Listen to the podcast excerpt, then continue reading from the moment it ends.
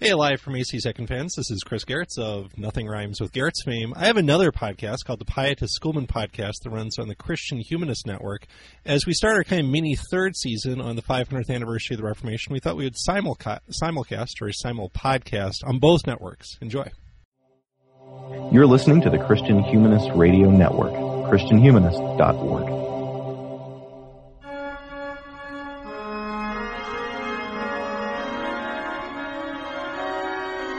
This week, back on the Pietist Schoolman podcast, varieties of the Protestant Reformation, both magisterial and radical.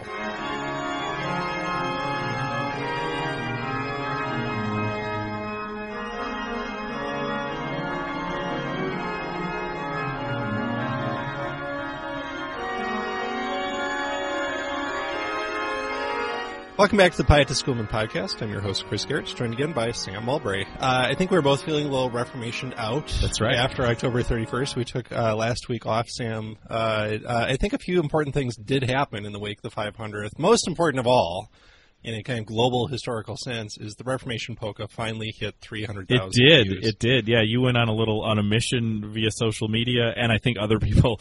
Um, but yeah, we got up over three hundred thousand for the. Reformation polka. So yeah, it's it's a it's. Again, it's it, it's it's probably going to be the great accomplishment of my life.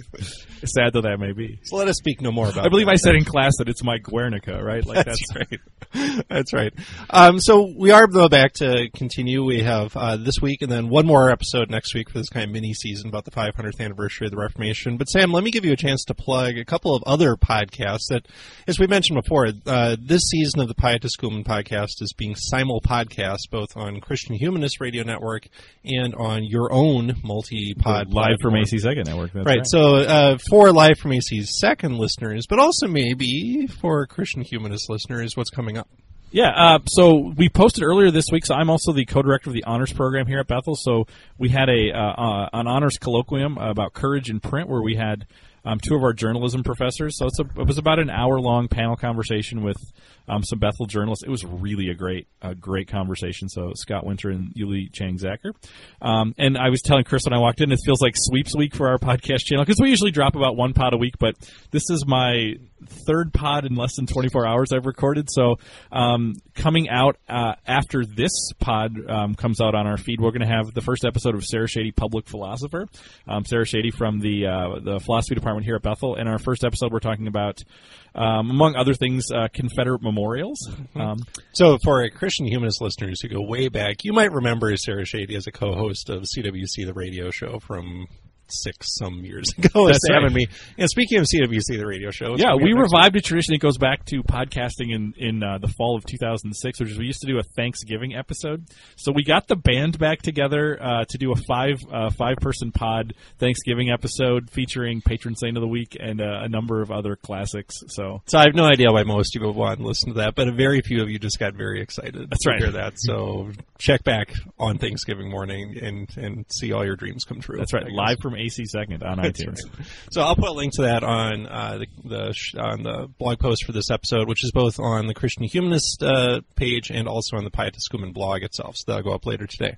All right, so let's pick up our story. I wanted to call this the varieties of Reformation experience, kind of crib from William James, but instead I think we'll just call it magisterial and radical reformations. But what we want to do today is a kind of survey of once we get past Luther and the 95 Theses and the Diet of Worms, what does Protestant Reformation look like, especially as we get into maybe like a second generation and we start getting further and further out from Luther. And we encounter Protestant reformers who were children, really, in the first wave of this and have inherited Protestantism and are developing it. And I think the first thing we actually ought to say is Reformation was often quite local. Like we're, we're tempted to think in terms of these big, huge chunks of Protestant traditions, Lutheranism, Calvinism, Anabaptism. We'll talk about today. But um, in the world of 16th century Europe, know, even with trade networks and the printing press, is intensely local, and, and so it tends to look very different depending on which city you're in, or if you're in the countryside, for example, or which language you're speaking. And so this is where our expertise, I think, starts to run out. And again, we're just history teachers really talking about this. But if you really want to dive into the complexities and kind of richness of the Reformation story, let me recommend a book like Diarmaid MacCulloch's The Reformation, A History, which uh, actually came out like 2004, 2005. Um, but I think has aged pretty well. It's still the kind of go-to like Reformation Reformation narrative.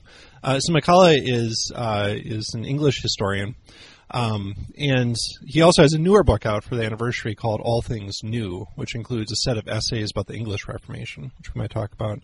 But um, it's it's a dense. I'm holding it right here, and I don't want to pick it up because I'll probably break something. It's like 800 good pages. So like, if you just want to really chew on, I like the, the, thought that it's, it's like 2,000 pages long, but 800 good ones. That's right. But uh, I, I certainly do recommend it. So I'll put a link to, to a couple of his books on our on our show page. But let's start with magisterial reform. First of all, Sam, what is magisterial reform? As someone who gives this lecture once, I mean, these, these are the reform movements that are, are more closely tied to the seats of political power, so supported by um, the political hierarchies of the time. So, I mean, Luther is a magisterial reformer, obviously in the Church of England, where it's you know the the identity of the church is tied to the throne. Uh, but even Calvin's working with the, the town council in, in uh, Geneva. Yeah, so magisterial in the sense of magistrate is Right. probably the English word. I mean, it's interesting because it also relates to a word Protestants don't like, like magisterium. So it, it suggests, though, reform wedded to power, Right. To authority. Now, it's not always a perfectly tight relationship. We'll talk more about Calvin in a second, but he has um, a sometimes tense relationship with the authorities in Geneva. He's not a citizen of Geneva. Um, sometimes they're unnerved by the directions he's taking. But generally, there's a kind of partnership, alliance, sympathy of aims, and in any case, there's protection. Right? The reason Luther is able to survive, and Lutheranism, at least in parts of Northern Europe, is able to endure, is that you get you get magistrates who back this, whether it's Frederick the Wise. Or like you know, it's not to, to my heritage. You know, the Reformation goes to places like Denmark and Sweden, and indirectly then to Norway and Finland because kings pretty quickly decide to back it, and and you know sometimes then run to tension with reformers like the Petri brothers in Sweden.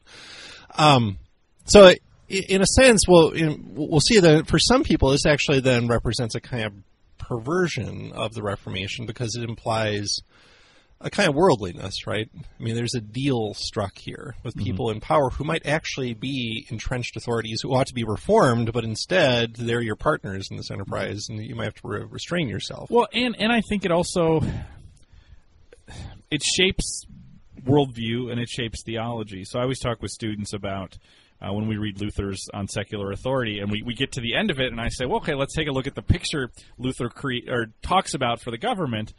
And it's like, isn't it striking that what he says the government does is protect Christians? To it's like, well, and that's kind of exactly what they did for him, Right. So, so like, like I think it, it helps shape the worldview. Um, it does. I think it's also a very timely thing to think about. In in some ways, this is what we're living through right now. Maybe, especially if you're from the kind of evangelical branch of uh, Protestantism.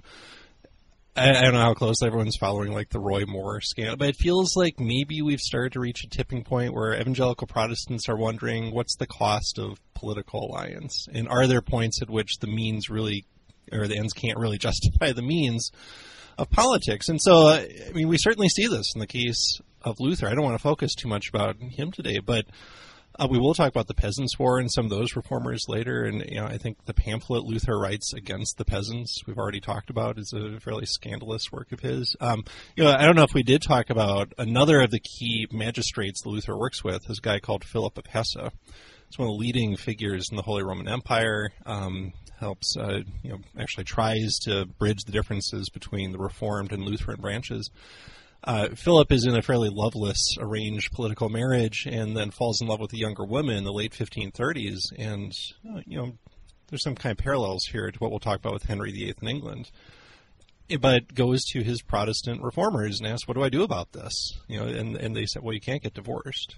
Right? Like that's just not an option. It's pretty clear from the New Testament we're not supposed to get divorced.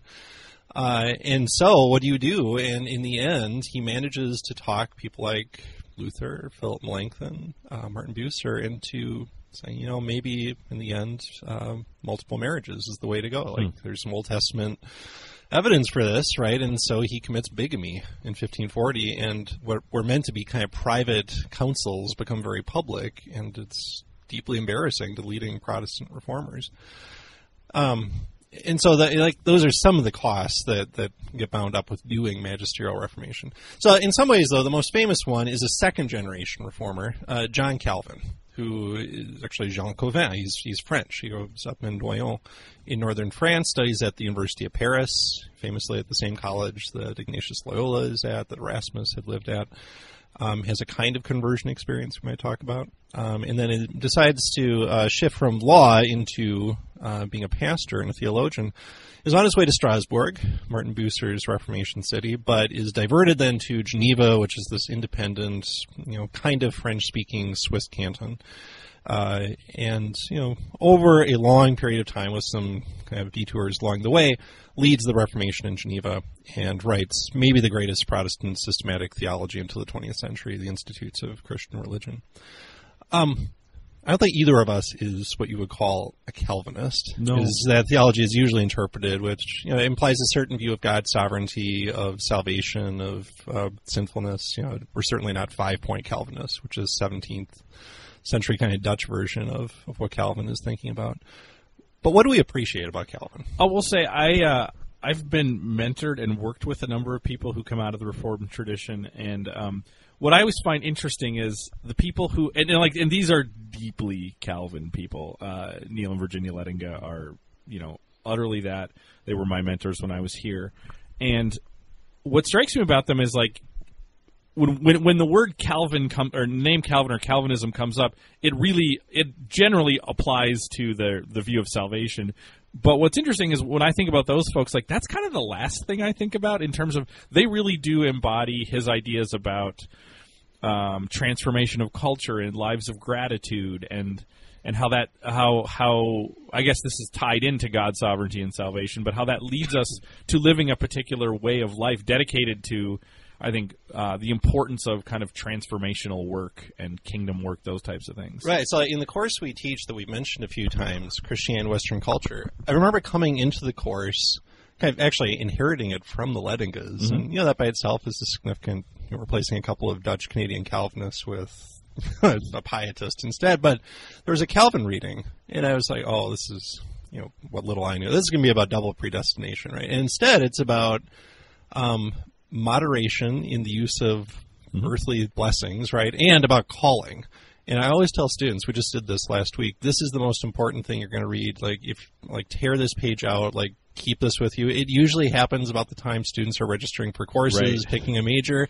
So, what what is there? Because it comes from a section of the institutes that's then separately published in the 1550s as the Golden Booklet of Christian Life or Christian Living. What what is Calvin's advice about vocation? Uh, I mean, it's what, what's interesting is so he talks about being true, being true to one's calling. Um, but what I always have to point out to students is, is calling, especially at a university, is a term that um, is filled with a bunch of meaning. And and I mean, the calling is often code for what do you want to be when you grow up. And that's not really what Calvin's talking about. I mean, he he's really saying calling is not this aspirational thing, this thing that you want to be that's out there, but it really has far more to do with what has God put in front of you and sort of being true to those things on a on a on, a, on really a daily basis um, and and really putting aside your own kind of dreams and aspirations a little bit that it's not about that your calling may not lead you to great things like you know he talks about the idea of you know the person who frees the city from bondage or something like that that would be that that's something we aspire to. But he's like maybe not maybe that's not what god's putting in front of you. And mm-hmm. and and you need to put those aspirations aside. And and re- if really being true to god's calling and god's sovereignty is looking at the calling in really those small day-to-day ways. Yeah, yeah. I mean, to know, I mean, I always, I've, I actually heard this from a Calvinist here on the faculty of Bethel. Like, sometimes at Christian college, you get the sense that a real calling is one that directly serves the church in a religious setting. It's being a pastor, being a missionary, being worship leader, teaching at a Christian school, like that. That's a real calling. The rest of you are doing jobs, right? And and this professor, who's an economist, had a very strong sense, like that. That that's a deep misunderstanding of what someone like Calvin would say about calling. There's no job so simple, dull, or dirty that it can't highly glorify God, right? And uh, this also happens to coincide with like us giving tests back, and so I always tell students, "There's that's about the simplest, dullest, dirtiest part of my job." But in a sense, how how does that glorify God? Well, the other the other message that I, I try to get students to see there, and this actually comes from another Calvinist on our staff, or, or grew up in that tradition, Anne-Marie Kooistra, um, our our department chair. Um, I remember her talking once w- about students and calling, and again, her idea was that students miss the fact that they're called to be students. You know, while they're here, that they're so focused on what's to come that they forget that God has called them right now to be students, and and being true to that calling will probably take care of the other callings out there in the future. Yeah, I think what's helped me uh, as a non Calvinist who grew up just at a reserve is to realize that I think what I think of as Calvinism is probably mostly kind of uh, mediated through Jonathan Edwards and maybe like 19th century Presbyterian and sometimes through fundamentalism. And, you know, I, I think that, you know, those are certainly legitimate expressions of Calvinism, but sometimes we, we miss some aspects. So I always like to read for students a quotation from uh, another Calvinist, in a sense, Marilynne Robinson, who's a great novelist who comes from more of the Congregationalist tradition, is a liberal Protestant. So she said this once Calvin has a strange reputation that is based very solidly on the fact that nobody reads him. I found that he's a beautiful theologian. I was and continue to be struck by the power of the metaphysics and the visionary quality of his theology, which no one seems to have any awareness of. And here I always think about our, our former colleague Kevin Craig always talked about Calvin's view of the Holy Spirit, which had never occurred to me, but uh, you know actually is a logical expression of the other themes. Uh, so Robinson continues. Uh, Calvin says we have completely fallen away from the glory of God, and look what we are. And then he describes this glorious creature. He was ready to grant the dark side of reality and completely lyrical about what is splendid about it, including human consciousness, human presence, most profoundly. It reminds me that you know, Calvin is trained as a Christian humanist, mm-hmm. right? And so, at the same time that he'll say, "You are not your own; you belong to God, and you are deeply impacted by sin." I don't think necessarily believes then that sin has eradicated the image of God within us or the potential for for human achievement as long as we're faithful to our divine calling. Right, and, and, and that's the other thing. I mean, the other thing I talk with students about is like when we talk about worldviews, like Luther's pretty pessimistic. Calvin's really optimistic if you read him in a particular way, right? If you if you read this idea that if you start with God's sovereignty and that we're not our own and we belong to God and this world belongs to God and we're called to do this work that's transformational, that so much about Christianity is about transformation that he actually is optimistic about this, you know, about this world, and um, I think he sometimes gets a bad rap as because if you focus on human sinfulness, you think, wow, that's that guy just just a pessimist, and, and he's actually like that's the part about Calvin that I love is is um, I love his optimism about the meaning the meaning of work. Yeah, at the same time, I also do appreciate it's probably good for us to be reminded about the reality of sin, right? Um, so there's a, I mean, one thing that's helped me is getting to know some Calvinists, right, in, in real life or at least in virtual life. So I blog with a Calvin professor, a historian named uh, Kristin uh, Du Mez, and she recently posted on her kind of response to the Reformation was, well, this is great, we should talk about grace, but maybe what American Christians really need to do is think a little bit better about sin. And she quoted from a Reformed theologian at Western Seminary named Suzanne McDonald. Uh, and so I thought I'd just read a little bit of what she says. So she's actually working from the Canons of Dort. This is that 17th century document I alluded to earlier.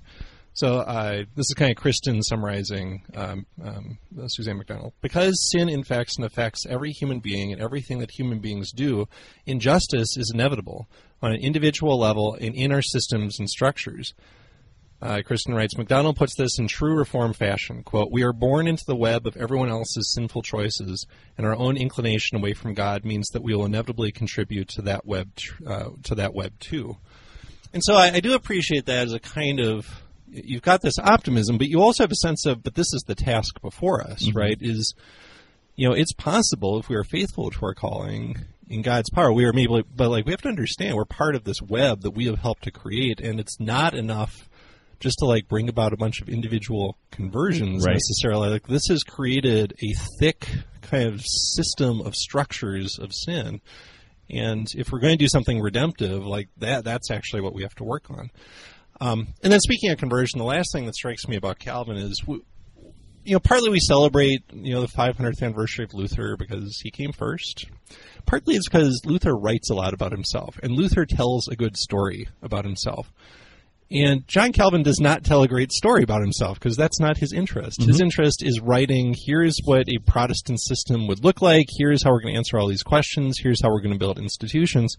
So I was struck recently, Martin Marty, the great Lutheran church historian, has a little blog that Religion News Service hosts. And he wrote recently about, you know, maybe now it's time for us to focus on Calvin instead of Luther. And he closed with this. Biographers generally have less interest in Calvin than in Luther, whose quest for grace left him writhing through webs of spiritual agonies until grace came. Calvin, almost as productive a writer as Luther, did not need volumes, as Luther did, to account for the change from his Roman Catholic past to his evangelical future. He used only two words in Latin translated sudden conversion. Yeah, that's kind of the extent of it. Um, still, he was a towering genius whose influence, for better and for worse, remains with us. Like millions of other heirs of the Reformation, my kind will never get bored, certainly not when sudden conversions and achievements make and leave their mark. Um, and I think there's probably some truth there too. I remember reading like Alister McGrath's biography of Calvin, and he almost had to kind of admit this is I don't have like an exciting Right. like Damascus Road experience to talk about, and instead it's this kind of story of long faithfulness in a certain direction that, again, for better or for worse, leads us to a, really important branch of Protestantism. I I love to teach it out of biography, and it always feels like, and then this happens, and then we then we can talk about cool, like interesting stuff afterwards. But there's this moment where it feels like I'm withholding a story that I'm not the one withholding it. you Yeah, yeah, No, I, I mean, I'm always struck that Calvin insists that he, he just wants to be buried in an anonymous grave. Like, he does not want to be the subject of hagiography. Um, you know, in some ways, you know, probably, yeah, well, we wouldn't have It's on message for him though. And- Yeah, yeah, it, yeah. It, it does fit. There is a kind of cohesiveness to Calvin that isn't always there with our, our friend Martin Luther. Um, so I want to come back though. Before you Oh, move on sure. that, though, Yeah. just just from the Martin Marty quote, like a fun Martin Marty fact. Do you know who name drops Martin Marty a lot and is a good friend of his? No. Norman Lear. What? Yeah, I've heard a couple. Inter- For some reason, Norman Lear's like circulating on podcasts with interviews, and he always he's like friends with Martin Marty and always drops his name. that wow that, that well that's the subject for another podcast There you go. okay um, I, I do want to move on and talk about maybe some of the less savory aspects of magisterial reformation and maybe a bridge to that is um, i think we both at a certain level enjoy teaching the english reformation you know, that's you- all, but that's all story. that's all story. And it, I mean, it, we actually used to have just a single lecture on like the English Reformation and Anglicanism. I think what we struggle with though is again, neither of us actually come from this tradition. Um, very few of our students do. Like we're starting to get a few students from like conservative Anglican congregations around, but it's pretty unusual to have any student at Bethel with any even indirect. Like we don't get Methodists. We we. we I mean, the Baptists we get are not descended from like the English Baptist tradition. They're the Swedish Pietistic Baptists, right? And so I, it always feels a little bit odd telling the story to students who ultimately couldn't care less, don't really want to know about Anglicanism. Neither of us has, I think, felt any propensity to go down the Canterbury Trail at, at any point.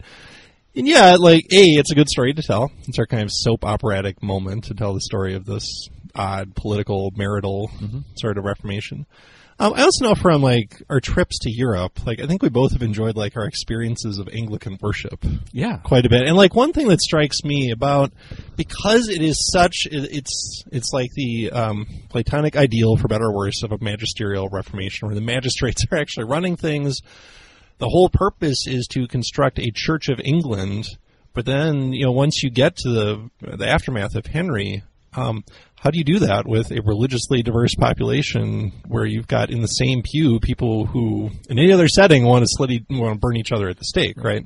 Yeah, I think the thing that attracts me to that story is, um, is that it really, you know, we talk a lot about when we get to the Reformation about the the split between unity and purity, and it's interesting to see a Protestant group who are focusing on unity. Um, and, and, and I mean, it's not.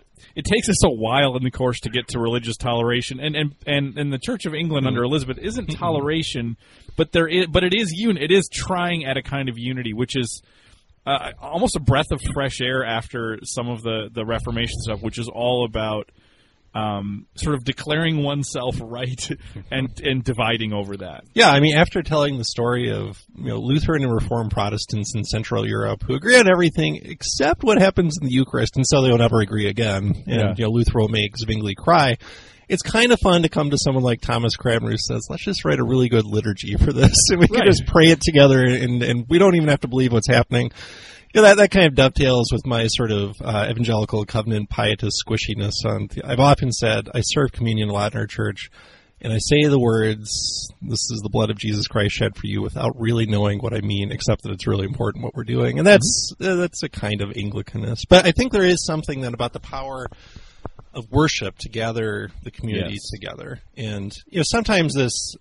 In my experience of the Anglican tradition, like it becomes all then about simply the sacrifice of beauty, right? And I mean, we lose sight maybe of what's at the center of it, but I think we've each had some pretty powerful experiences of Anglican worship. And it's partly just being in old places and hearing mm-hmm. beautiful things, but it's partly it's such a such a contrast, right? And, and you have that sense of like closeness to you know, Evensong Westminster Abbey gathers pilgrims from all around the world, some of whom are deeply religious, some of whom are just kind of tourists trying to find a free way into the Abbey. And yet you sit there in the choir, you know, um, hearing the Psalms sung in Latin or in English, and um, I don't know, like I feel like the body of Christ as much then as anything that ever happens um, in kind of my regular religious walk. So, yeah, if nothing else, like that is a kind of legacy of a magisterial Reformation that I'm I'm inclined to celebrate more than more than Yeah. lament. Yeah. Right. Um, let me talk about one other aspect of magisterial Reformation that's a really important part of the story for Diarmaid MacCulloch, who not quite sure of his relationship to the Church of England right now. My sense is he's left it, and largely over sexuality. So MacCulloch is openly gay. I think he's married at this point.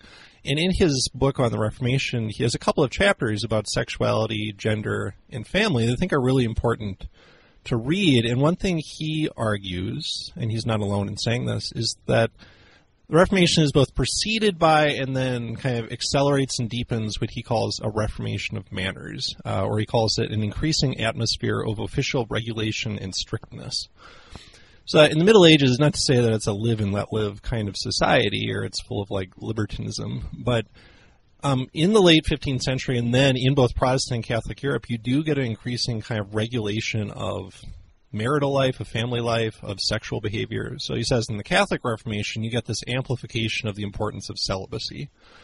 Uh, and, but in Protestant Europe, like in places like Geneva, you got not just increasing emphasis on church discipline, but it's backed by the power of the state. And in parts of Reformed Europe, there are even attempts to restore Old Testament laws about punishment for adultery is actually death. And those are pretty isolated cases, but generally there's a greater emphasis on using the state to regulate um, what, what happens in, in the bedroom, right? Um, this is when sodomy laws become very pervasive across Protestant and Catholic Europe. Um, but the other thing he says happens is, especially in Protestant Europe, you get this kind of new view of the importance of the father in the household, and MacCulloch calls it kind of patriarchal masculinity um, which goes against then in other parts of the Reformation a kind of interest in you know maybe if we read the scriptures again we find a call for a kind of gender equality.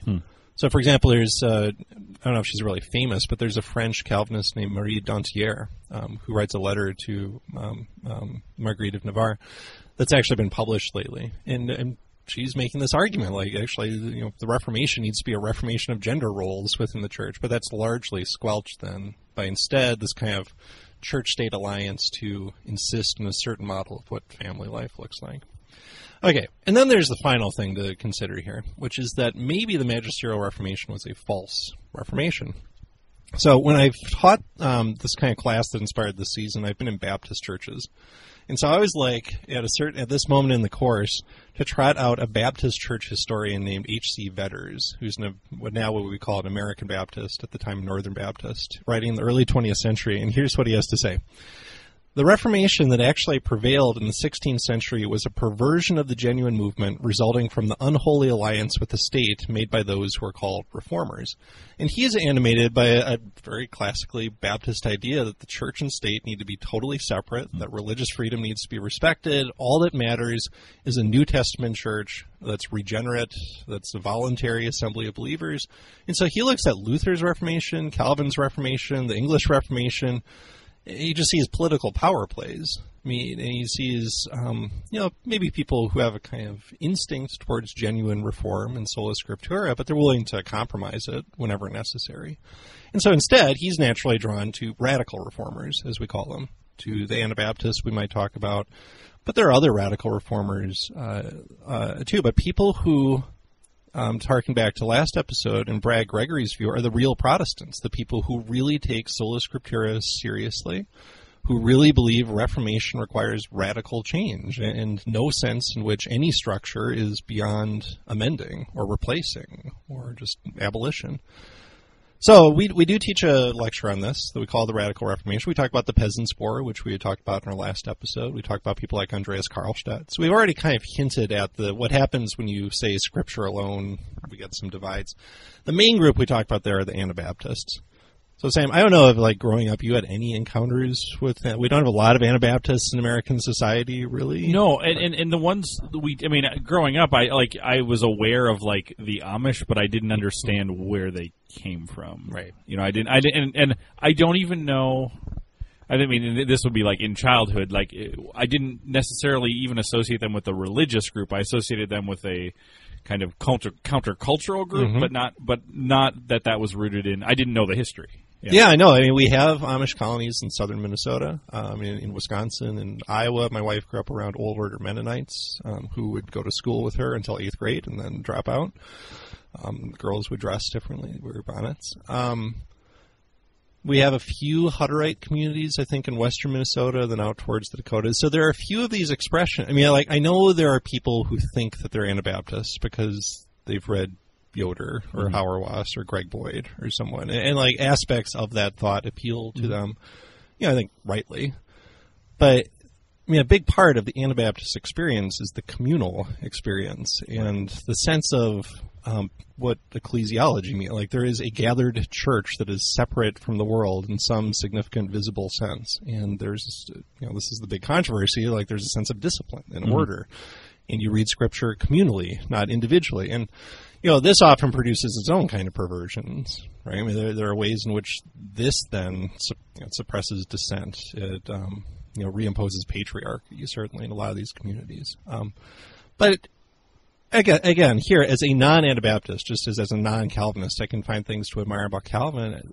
I mean, there are things I really admire about. There are moments where I catch myself thinking, if I just not thought this through, am I just like, do I not have the courage of my convictions to take the leap into nonviolent non-resistance? Um, it, like I'm a pedo-Baptist, right? I, I was baptized as a child. I baptized my kids as children. Like I believe kind of in Luther's idea that God gives faith to anyone. It's not our choice. But there's a moment where I feel like maybe you do need to make a kind of profession that you want to be a disciple of Christ and take up the cross, whatever the cost. And you can't do that as an infant. I don't know. Yeah, I think I think you know in the um, in the twentieth, twenty first century, there's the I think in Christ, in American Christianity at least there is this sense of um, kind of lashing your faith together. maybe it's a kind of ecumenicism really like of like like you lash your faith together with different traditions you know and I, I see I see that among a lot of the uh, a lot of students here um, as they're coming especially if they're coming from traditions or not uh, traditions is the wrong word they're coming from churches that don't emphasize their denomination or their tradition that much and sometimes they come here and historically they then encounter religious traditions and religious denominations, and there is this sense of lashing it together. Like like there are aspects of Anabaptism that they find attractive, and they and that becomes part of their raft of Christianity. I mean that that might be what 21st century. Uh, American Christianity is going to continue to look like. Yeah, it's know? a kind of genetic recombination or something. It feels like, and, and I can understand, especially in this moment. You know, if you're disillusioned by kind of our version of you know a magisterial alliance, you know th- this presents you with an alternative, and you know one that seems awfully faithful to certain readings of Scripture that especially privilege the Gospels. I mean, I always tell students one way to think about this is that if you grew up Amish for the first, like up until Easter in your liturgy, all you would hear are the first 12 chapters of the Gospel of Matthew. And so for all of your life, you would hear the Sermon on the Mount repeated over and over and over again, and you would probably not be tempted to spiritualize it away or to rationalize the ways in which you break with that, right? Or to say, well, that was just the first century, but it doesn't matter now. You actually would probably be shaped by that deeply. Um, or I, I, the other story I tell is on sabbatical last fall, uh, we had some chances to travel. And so we were in Virginia, and actually around a lot of Mennonites we were in Virginia, but um, we decided to go up to Pennsylvania mostly to see Gettysburg. But I happen to have a friend named Steve Nolt at Elizabethtown College. He's one of the leading scholars of, of the Amish um, in America. And so Steve offered to take us on an actual kind of tour of Amish country, you know, not the tourist sort of version. But like we actually like sat in parlor with an Amish farmer, and I talked about my grandpa Peterson. We talked about baseball, and we talked about what's like parenting. Um, it was really deeply cool. Like you got a sense of the variety of the Amish. Like we bought ice cream from the Beachy Amish who are okay using cars and have a drive-through um, at their farm where they sell ice cream. Um, and so like, you start to get some hints of the complexity of it. But the moment that really stuck out to me is um, we had actually gone to an early Mennonite meeting house. It was kind of the religious history part of the trip. And then off in the distance was a schoolhouse, and all of a sudden, kids came out, and it was recess, and they were Amish. And they started playing baseball because that's Amish's favorite sport. And um, and then all of a sudden, I was watching them, and it kind of struck me of where we were, and I asked Steve, "Oh, so where is Nickel Mines compared to this?" And he said it's about ten minutes away. And so Nickel Mines was the place where, like ten years to the day before, um, a deranged Mennonite had walked into an Amish schoolhouse, sent the boys away, and then shot the girls who were left. It was. You know, unfortunately, we're pretty inured to school shootings now, but I think generally because it was the Amish, this peaceful people, it was pretty shocking. But the real shocking part was the Amish response, right? Is that they immediately forgave the, the shooter actually killed himself, but like they forgave his family. They went to his funeral. The money they received, they gave to the family. They maintained relationships with his widow and with his family, with his mom. And so Steve was one of the people who wrote a book about it called Amish Grace.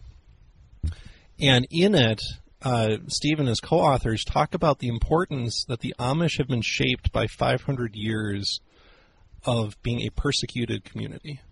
And so when you come across passages in the New Testament that talk about forgiveness and love of enemies, that that means something deeply to them because they've had to do this. They tell the story of Dirk Willems, who was this Mennonite captured, set to be executed, escaped, running across a frozen pond in springtime. His jailer fell into the thin ice behind him, and he turned around and saved him, was rearrested, and burned at the stake. And like that's a model then. That's catechesis for for certain Anabaptist kids of what it means like to live this life is to love your enemies, to forgive. And so that it wasn't almost even a, a, a decision, right? It was just like you had been shaped so deeply by that community. And so in a place where a lot of us feel like we can kind of pick and choose from traditions, it makes me wonder, is there anything then that deeply shapes us? Or are we just all kind of at war with these different impulses we've inherited from the Reformation? And like, I, it, it doesn't mean that I'm going to go join the Amish or my community, but like, it does make me wonder. Well, what what about my experience is deeply shaping me, so that my instinctive what would my instinctive response be in a situation like that, or in a moment of political crisis like I think we're going through right now? And it, we'll talk more next week about legacies of the Reformation. That's a kind of legacy of the radical Reformation in the 16th century, to be radical is to be a revolutionary. You know, and this is the revolutionary kind of Christian witness in the 21st century. And so maybe it's something we all should be thinking about. Like, what are the legacies that have been kind of woven into our religious DNA over the last 500 years? Because I think that is one that, that emerges, at least from the Anabaptist branch of the Radical Reformation. Okay, I think we're running out of time. We both have things to get to, but Sam, it's been fun to survey some of these. It's been great. Yeah, no, we're actually now done with the Reformation in this course. I, I think we're um, kind of looking back fondly. On to the scientific revolution. That's right. We'll not do a podcast episode on that. so thanks for joining us for our survey of Protestant reformers, magisterial and radical. Next time, Sam and I will wrap up this mini season by assessing the legacies of the Reformation and by asking what it might mean to be, to cite another Protestant ideal, reformed and always reforming today. If you did like what you hear, uh, you can read more of my musings on Christianity, history, and education at the Pietist Schoolman, pietistSchoolman.com, and every Tuesday at the Anxious Bench. My newest book, The Pietist Option, is available now from Amazon, Barnes Noble, and other major retailers. Pietist Schoolman Podcast is part of the Christian Humanist Radio Network. This episode was engineered and produced by Sam Mulberry. I'm Chris Gehrz. Thanks for listening.